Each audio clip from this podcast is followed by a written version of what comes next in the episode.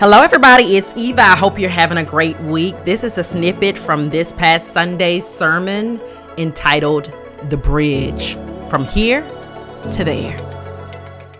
When we are approaching the bridge, first thing if you're taking notes, in our transitional spaces, when we are approaching the bridge to cross over to that God has shown us, we need to, number one, use new language to signal a change in perception.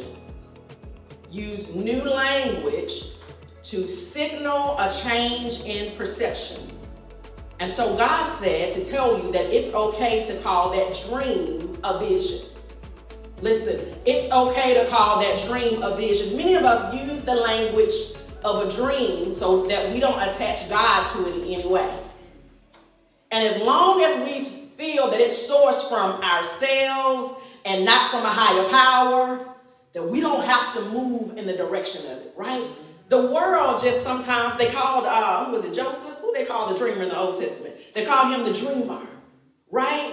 Many times in the world, we talk about the dreams that we have, but our language and our energy changes when we say, I have a vision from God, right? Right? And it's like we're linguistically giving ourselves a way out by calling it a dream instead of a vision. So when is a dream a vision? When is a dream a vision? There was a conversation, some theology students were asking Dr. Katie Cannon about what should we write about? What programs should we enter? What jobs should we pursue? And the late Reverend Dr. Katie Geneva Cannon told them, the answer is simple. Do the work that your soul must have. Do the work that your soul must have. So if what you're calling a dream, if it is something that your soul needs and demands and requires of you, then it is now a vision.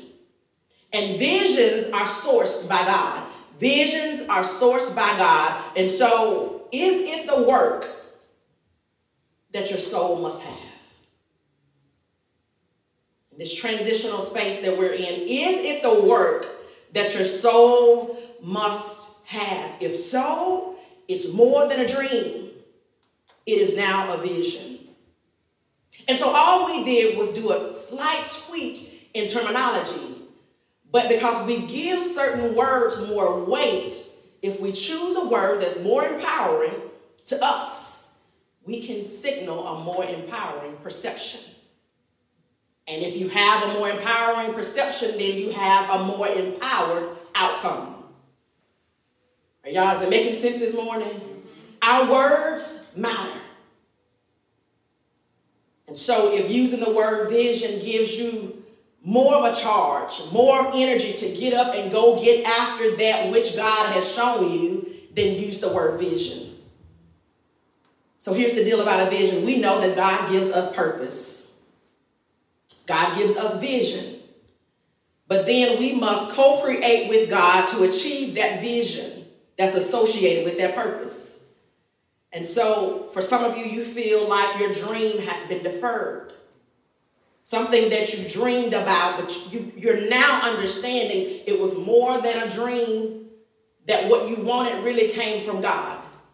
You feel like it's been deferred, but God is saying this morning, it's not been deferred. The real issue is that you're pulled in so many different directions that you don't have the targeted energy and focus to carry out the strategy that God has already given you.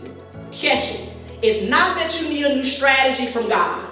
The strategy that God gave you is solid, but you lack the energy and the focus to carry out the strategy because you're pulled in too many directions.